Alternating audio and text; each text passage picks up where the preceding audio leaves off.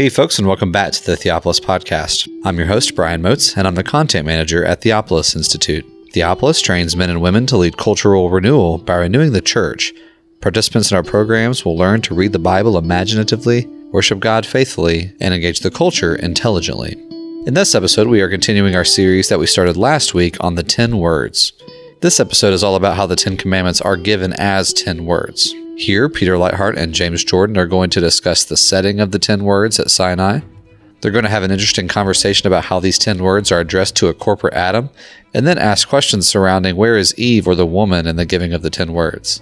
And towards the end, they'll discuss how they believe the 10 words are given in a 5 plus 5 form.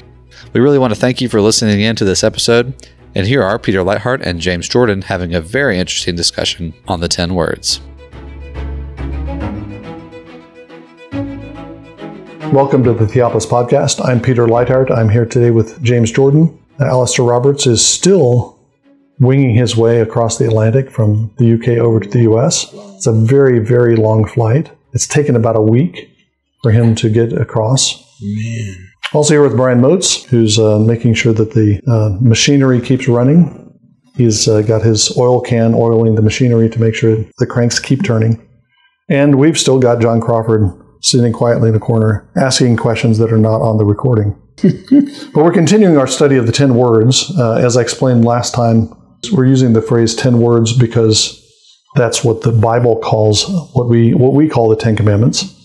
And it's helpful to use that phrase rather than 10 commandments because it brings out an important fact about the 10 words. The fact is that the 10 words contain not only commandments, but also other kinds of speech acts. It's not simply that God lists off do's and don'ts. Uh, some of the commandments, some of the words are very specific, very pithy, very terse do nots. Commandments 6, 7, and 8 in the Hebrew are simply two words. It's the negative, low, not, and then a verb. Not all the 10 words are like that. There are statements of God's character, there's statements of God's actions on behalf of Israel, there's warnings, there are promises, there are threats. And all these different speech acts are part of the 10 words.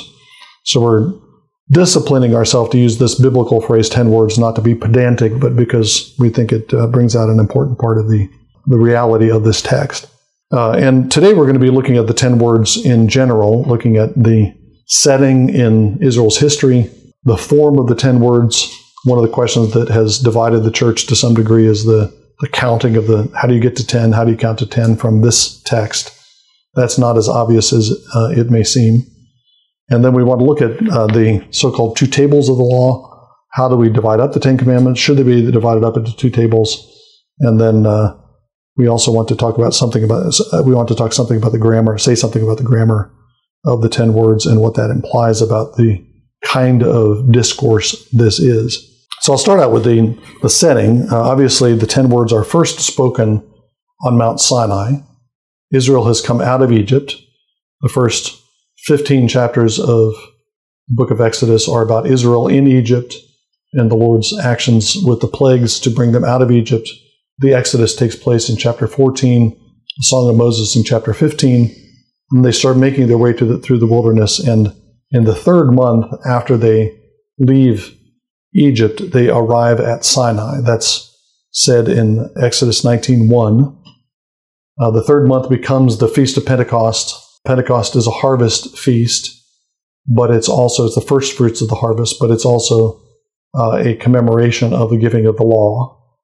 Uh, and that's relevant to our understanding of the New Testament Pentecost, when the Spirit comes like a rushing mighty wind on the apostles, the 120 who were in the upper room at Pentecost.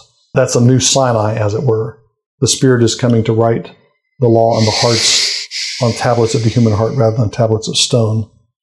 So you have the third month theme, but you also have a third day reference in Exodus 19:16. It came about on the third day when it was morning. It was thunder and lightning, flashes of thick clouds. So the Lord comes down on the third day, uh, and uh, it seems like that's still the day that uh, is uh, going on when the Lord begins speaking to the people at the beginning of chapter 20. Uh, and that third day reference, I think, is helpful, un- important for understanding the, the context and the significance of the 10 words. That's, I think, a creation reference, and I'll come back to that in a second. But the other creation reference is the fact that there are 10 words. That phrase is not used here in Exodus. It's used a couple of times in Deuteronomy. I think it's used later in Exodus. The, the things that are, the Lord speaks are 10 words. And then Deuteronomy refers to this a number of times. Uh, but 10 words is also a creation allusion. Uh, when uh, God created the world of the space of six days and then he rests on the seventh, but there are 10 times when Genesis 1 says, and God or and Elohim said. So God brings the world into existence by speaking 10 words. And now at Sinai, he speaks 10 words again. And that connection implies that there's a new creation motif going on in the 10 words. God is speaking a new creation into existence by speaking to Israel at Sinai. The third day reference, I think, is more specific. It's also a creation reference. He's speaking on the third day. And the third day of the creation week is the first, uh, is the day when the Lord speaks to the ground.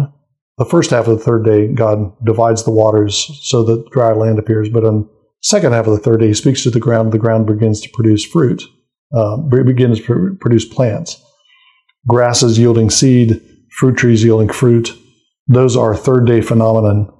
The first fruits of the creation, the first things that creation itself produces, are produced on the third day. And now God is speaking again on a third day to an Israel that has come up out of a land.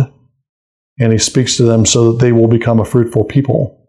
So I think these, the 10 words and the third day theme coalesce on a kind of new creation context for the 10 words. God is speaking to Israel as a new created people who have come up out of Egypt as his uh, as his resurrected people, as it were, a, new Adamic humanity. Exodus nineteen fifteen. I'll bounce this off you. Moses said to the people, Be ready for the third day. You talked about that. Mm-hmm. Do not go near a woman. Mm-hmm. You haven't talked about that. No. Um, I've always taken that to mean remain pure, but there doesn't seem to be any context for that. Do not go near a woman. The woman was created after the man. If Adam is created on the third day, the woman is created after Adam. If do not go near a woman means the woman isn't there yet, hmm. so to speak. So you have a company of men the Ten Commandments is given to man, Adam. So marriage happens after that, so to speak, and that's the implication here. Does that make sense to you that uh, it does? Womanness doesn't happen yet. It fits with uh, one of the points I was going to make a little bit later, but I'll make it now since you brought it up, Jim. Okay. Um, and that is the grammatical form of the ten words the King James Version, which is the version I learned of the Ten Commandments, that still mm-hmm. rattles in my head. All of the commandments are phrased as thou shalt not, or thou shalt. Thou shalt not commit adultery, thou shalt not steal, thou shalt not kill, so on.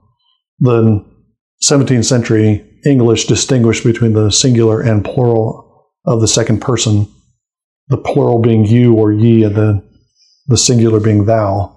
So the King James is reflecting a, a second person singular form of the verbs, which is what the Hebrew is. These are all second person singular forms. Yeah. As if God were addressing an individual male.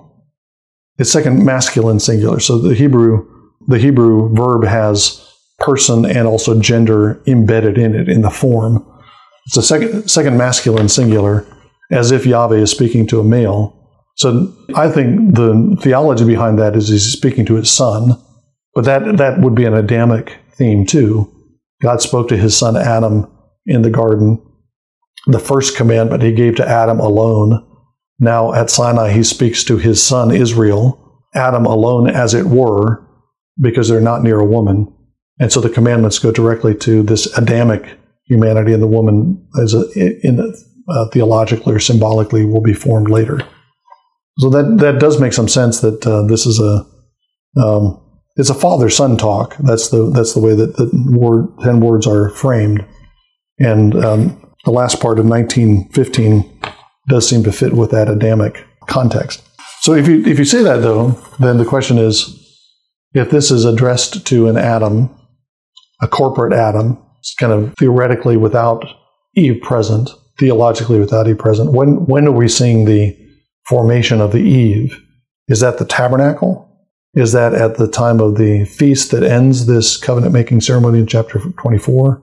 Where would you see the Eve, the corresponding Eve being made? Is there a grammatical shift? No. I never addressed, I never thought of this question before. Hmm. Don't go near a woman and thinking of the woman as being added in at some point. Hmm. That's a new kind of question for me. Yeah, same for me. I wonder though if if we look at the rest of the book of Exodus, a large portion of it has to do with the formation of the the building of the tabernacle, Yeah. and which there are some de- there are some feminine features to the tabernacle. yeah. So perhaps that's the corresponding Eve in this uh, new creation. Perhaps story. next week we can uh, come back to that. perhaps we can, Jim. Let's, let's table that for future discussion. And move on. one of the things worth pointing out here, I'm looking, we're looking at Exodus 20 primarily, but um, uh, the 10 words appear not only in Exodus, but also in Deuteronomy, in Deuteronomy 5. Uh, and those are given in a, in a different setting. Deuteronomy 5 is after the years in the wilderness, the generation in the wilderness. Deuteronomy 5 is spoken by Moses, and he is explicitly recalling what the Lord said at Sinai. He's on the plains of Moab. They're not at Sinai anymore, and he's speaking uh, in his in his own voice and quoting what the Lord said. And one of the one of the signs of that is that throughout the ten words in Deuteronomy five, Moses keeps saying, "Do this as Yahweh your God commanded you. Do this as Yahweh your God commanded you." So he's referring back to the original commands in uh, Exodus twenty. But there are also some shifts in um, the um, the wording of the ten words, and the, uh, some of them are fairly minor, but some of them are pretty significant. Uh, one of the major one, ones has to do with the Sabbath command. In Exodus 20, the Sabbath command is rooted in creation. The reason why Israel is to work six, six days and then rest on the seventh day is because the Lord created the heavens, the earth, the sea, and all that in them is on in six days, and then rested the seventh day. So they're imitating the God's work in creation.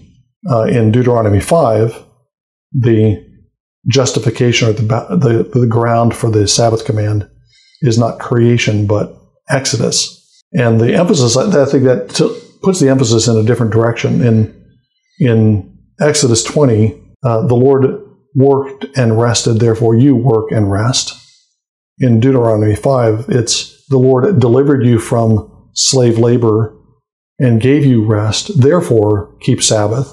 And the accent kind of shifts in Deuteronomy to giving rest rather than merely taking rest. I think that's already implied in Exodus 20, but the way that the, the commandment is supported brings out that emphasis more than in Exodus 20. Yes. It shifted much more to a social uh, emphasis, giving rest. Mm-hmm. And that will be carried forth in Deuteronomy. Deuteronomy hereafter is organized by the ten words as they are given in Deuteronomy, and the Sabbath will be expounded in terms of giving rest. One of the other major uh, changes is in the last uh, of the ten words, which is the prohibition of coveting. In both De- Exodus 20 and Deuteronomy 5, you have two negative commandments. In Exodus 20, the verb is the same both times. Thou shalt not covet your neighbor's house, thou shalt not covet thy neighbor's wife, and so on. The, the verb is the same. In Deuteronomy, there are two different Hebrew verbs. And more importantly, uh, the order is shifted so that instead of saying, Thou shalt not covet thy neighbor's house, it begins with, Thou shalt not, co- thou shalt not covet thy neighbor's wife. And then the second statement is, Thou shalt not co- covet thy neighbor's house, or his male servant, his female servant, and so on. So the, the, the position in the commandment, the position of the wife in the house switches. The implication in Exodus 20 is that the wife is one of the things within your neighbor's house that you should not covet.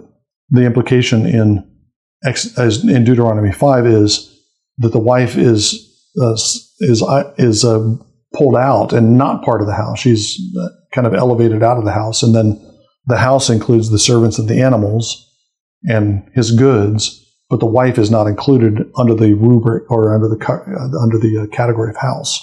And you commented on this as um, reflecting a shift within the within the Torah from a masculine to a feminine emphasis. This move from an Adamic uh, to an Adamic form of the covenant to an Eve form of the covenant, a bridal form of the covenant.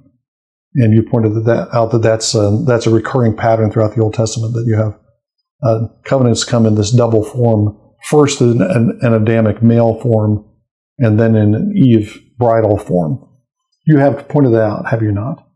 I have pointed out something that can be uh, perversely described in those sexist terms. oh, Peter.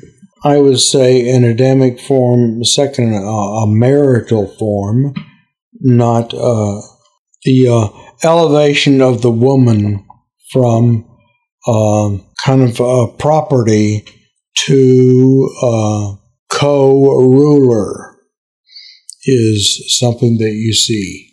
And I think that the phrasing of the law there here um, moves her from protected property to co-ruler. One of the other one of the other uh, data points that you've pointed yeah. to has to do with the uh, the Book of Numbers. Yeah, we have a difference in the the way the census is described yeah, at the beginning right. and the end.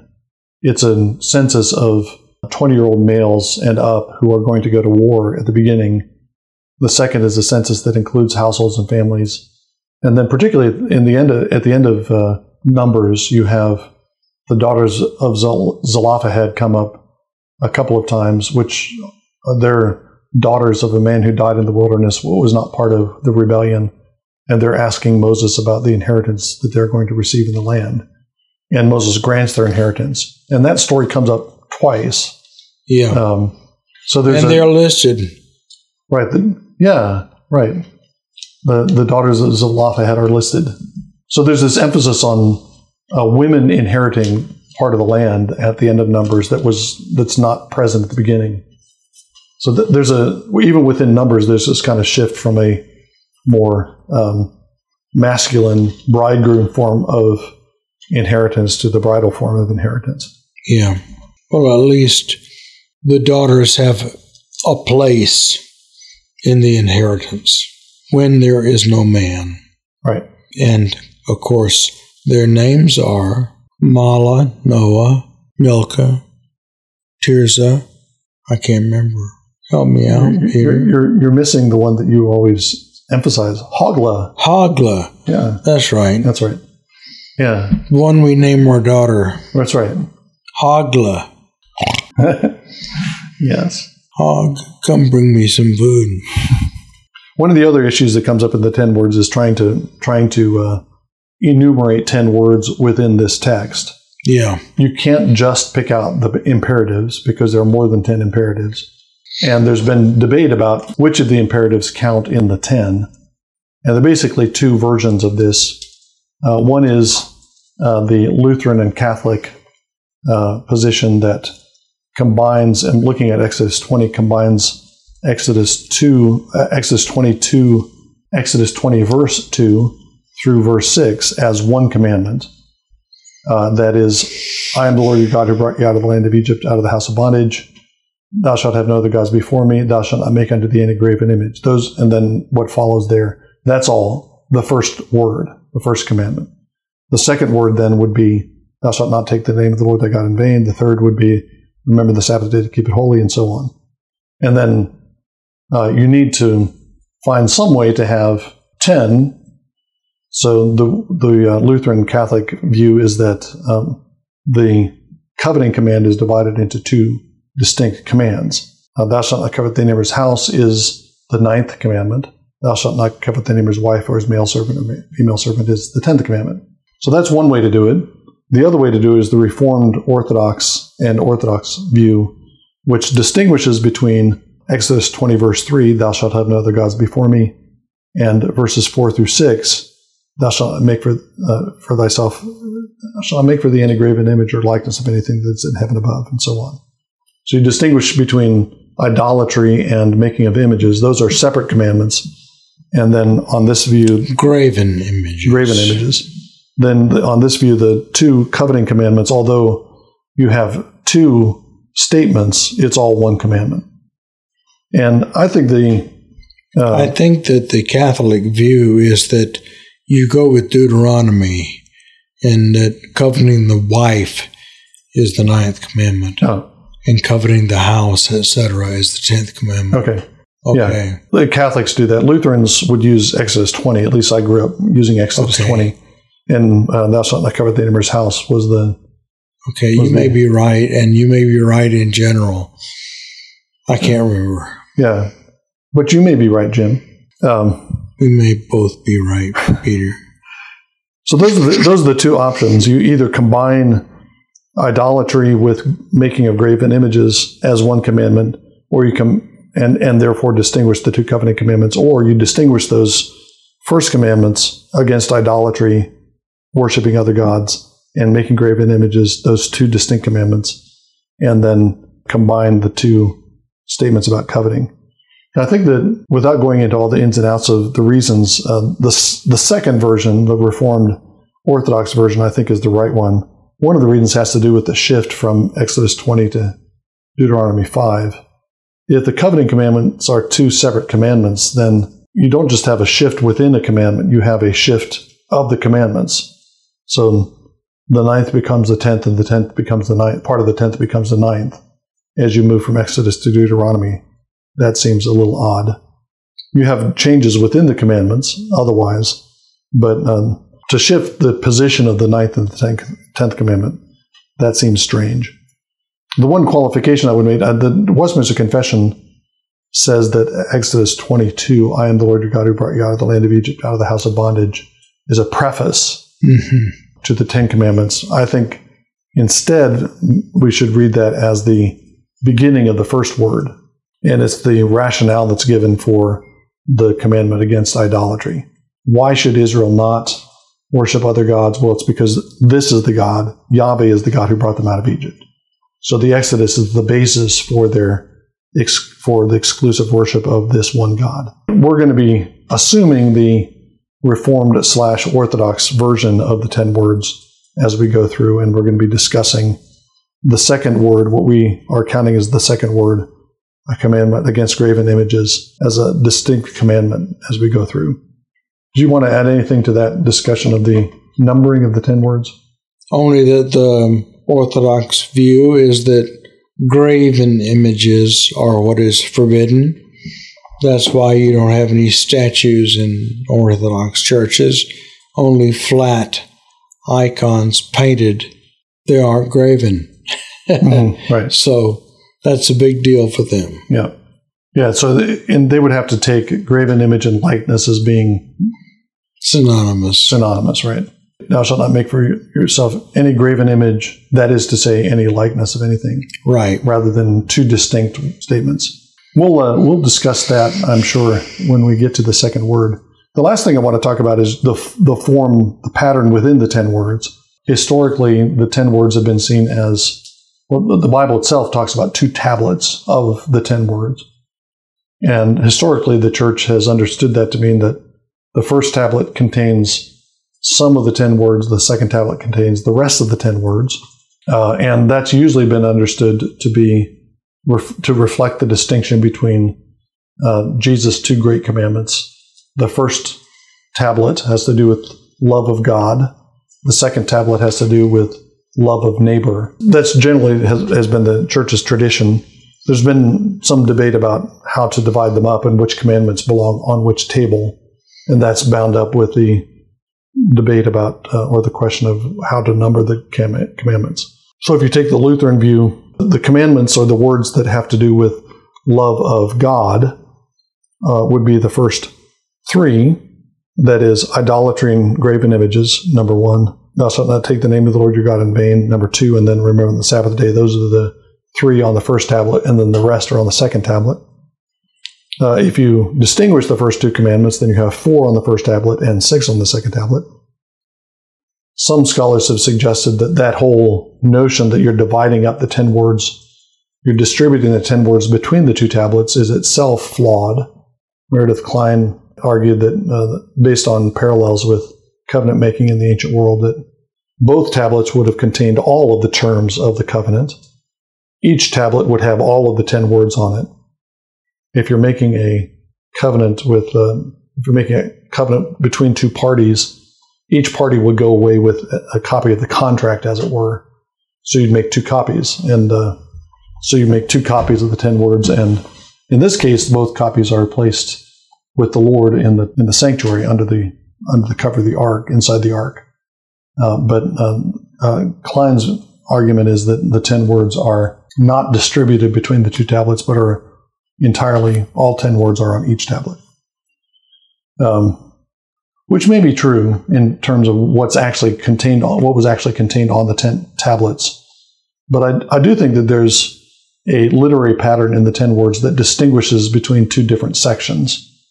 Uh, I don't think the traditional ways of dividing them up are correct. I think that it ends up being a five plus five. The first five commandments go together literarily, stylistically, and the second five commandments go together literary and stylistically. And that's, I think, fairly fairly easy to show by highlighting a number of details. Uh, the first five words in Exodus 20, each of them contains the name Yahweh. Uh, in the second five words, you don't have the name Yahweh at all. So from Exodus 20, verse 13 through 17, Yahweh's name is never used, and it's used seven times prior to that. So the first, mm. the first five commandments name Yahweh, the second five don't. The first five commandments each have an explanation attached to them or a warning it's not just a commandment and then no explanation. There's there's something added to it. So a motive clause. A motive clause, right. So for the first word, I think the motive clause is I am the Lord your God who brought you out of the land of Egypt. For the second is I, the Lord your God, am a jealous God, visiting the iniquity of the fathers on the children. The third is uh, you shall not take the name of the Lord your God in vain because the Lord will not leave him unpunished.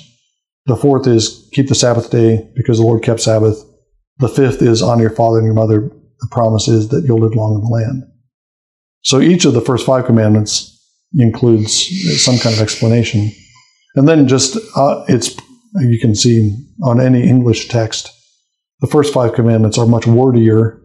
There's more, there's more text there than in the second five commandments. So I think they end up being a five plus five pattern and uh, Jim, you've argued that they match up first and the sixth, second and the seventh, and so on. There are common themes in each of those. Well, I have this huge book called Covenant Sequence in Leviticus and Deuteronomy. It's a tome, I think you would say. Yes, it's a tome. It's a short uh, study guide produced years ago, and it's out of print now, and there are still lingering copies, but it's still around. Covenant Sequence in Leviticus and Deuteronomy. That book is called Covenant Sequence in Leviticus and Deuteronomy, published by Institute for Christian Economics. And uh, it's really rare and valuable. And the fourth chapter of the book is an outline of Deuteronomy, and it goes through Deuteronomy and it goes through the Ten Commandments, the Ten Words, showing how the majority of the book is an exposition of the Ten Commandments in order. That is to say, the that large collection of laws that are in the book are following the ten words. But I think um, that you've got a five plus five structure in the book, and uh, I've argued for it there. That is, the first five commandments have a chiastic structure. You will have no other gods before me, matches with, uh, you honor your parents. Don't make a carving or anything that is uh, or any likeness of anything in heaven or on the earth is matched up with honoring the Sabbath day. Those are two liturgical commands. Um, what you do to draw near to God, and then at the center is uh, don't take God's name in vain, which belongs at the center. All right, that's your chiastic structure. And then the second five, you also see a corresponding chiasm. Yeah, corresponding chiasm. Well, honor your father and mother. That's honoring God. So murder, thou shalt not kill, would be corresponding to the coveting. In the, if you're doing a chiasm of the second five, Yeah, adultery with false witness, and then stealing would be at the center. yeah, and that goes back to Genesis stealing the apple. Right. And if I'm matching up the first five with the second five, just looking at those middle commandments, bearing God's name lightly and stealing match up because bearing God's name lightly is a, a theft of God's name, a theft of God's glory, an assault on his on his holy name, and stealing is a is a theft of your neighbor's goods and property and glory. So that would be one correspondence. The link between the second and the seventh, the second commandment prohibits making a graven image and warns about jealousy, Yeah, and the seventh commandment is about adultery. So those those both have a marital. One of them is directly about marriage. The other one is implied about Yahweh's marriage to Israel. No other gods before me links with the command against murder, idolatry, and murder, and assault on God. And then um, worship of false gods is equivalent to an assault on the image of God in man. So you're matching up the first five commandments with the second second five commandments. They're conceptually similar. yeah. Yeah. And I think this is a good assignment to leave with uh, those who are listening to us. They can work out the rest on their own. That's right. Of course. They're adults. Uh, the Covenant Sequence book, by the way, is free online somewhere. So Yeah, it's, it's, it is available. Rare in, uh, in physical form, but it's, uh, if you poke around, you can find it. yeah. Freebooks.com, probably. Right. Uh, one of the things that, try this out on you, Jim. I don't know if we discussed this before, but one of the things that um, occurred to me with a, with a 5 plus 5 setup of the 10 words, whether that's the way they were distributed on the tablets or not, you still have this literary structure of 5 plus Yeah. 5. Uh, and then I thought about the the architectural symbolism of that those commandments, 5 plus five ten words, in a 5 plus 5 pattern being placed in the uh, in the Ark of the Covenant in the most holy place. When you get to the temple, you have other 5 plus 5, you have other, other sets of 10 that are divided into 5. You have 10 lampstands, you have 10 tables, you have 10 water stands outside the temple. And I've thought about that as uh, the, 10, the 10 words divided into 5 plus 5 being symbolized by tables of showbread, because the law of the Lord is bread and food, symbolized by 10 lampstands, which are the law of the Lord is the light to our path, symbolized by the 10 water stands out in the courtyard, which are a river flowing out from the Lord's house to the nations. And the temple furnishings, in a sense, symbolize the work of the 10 words, the 5 plus 5 words, uh, within Israel as bread and light, and among the nations as life giving water. So the, water, the, the word is to flow out from Zion, flow out through Israel, illuminating them, feeding them, flow out to the nations, so the nations are refreshed and renewed by it. What do you think? I'm sure you could make it work. I have made it work, Jim. Yeah. Yeah. Sounds good to me, Peter. Thank you, Jim. Uh, because you've got these uh, isomorphic patterns that repeat in the Holy of Holies and then on out. So it makes sense. Yeah. What do you? and I've also thought you've got two tablets within the Ark of the Covenant, flanking the Ark of the Covenant. You have two cherubim. Yeah, cheating a little bit because you have two cherubim on the cover, but you've got these freestanding cherubim. And I wondered if uh, the two plus two is also co- bringing out a correspondence between the law and the cherubim. The law has a kind of cherubic quality to it. You can make that work too, Jim, if with enough ingenuity. You can say that the law is like a, a You know, if you meditate on it day and night, you can. make anything work. Especially if you meditate on it at night. So the, the law the law is kind of is a like a an ox, which is a working animal. The law is like a devouring lion, attacking lion. The law gives us the kind of perspective, the eagle's perspective, prophetic perspective. The law is a fully human law. So you can you can spin out different dimensions of the law by looking at the faces of the cherubim, don't you think? Yes. And I've done that.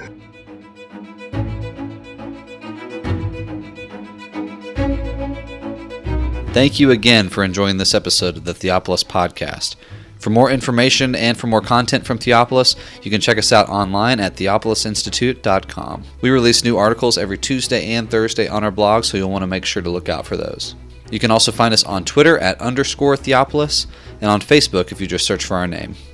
If you've been helped, sharpened, and encouraged by this podcast, we'd really love it if you would go to iTunes and leave us a review.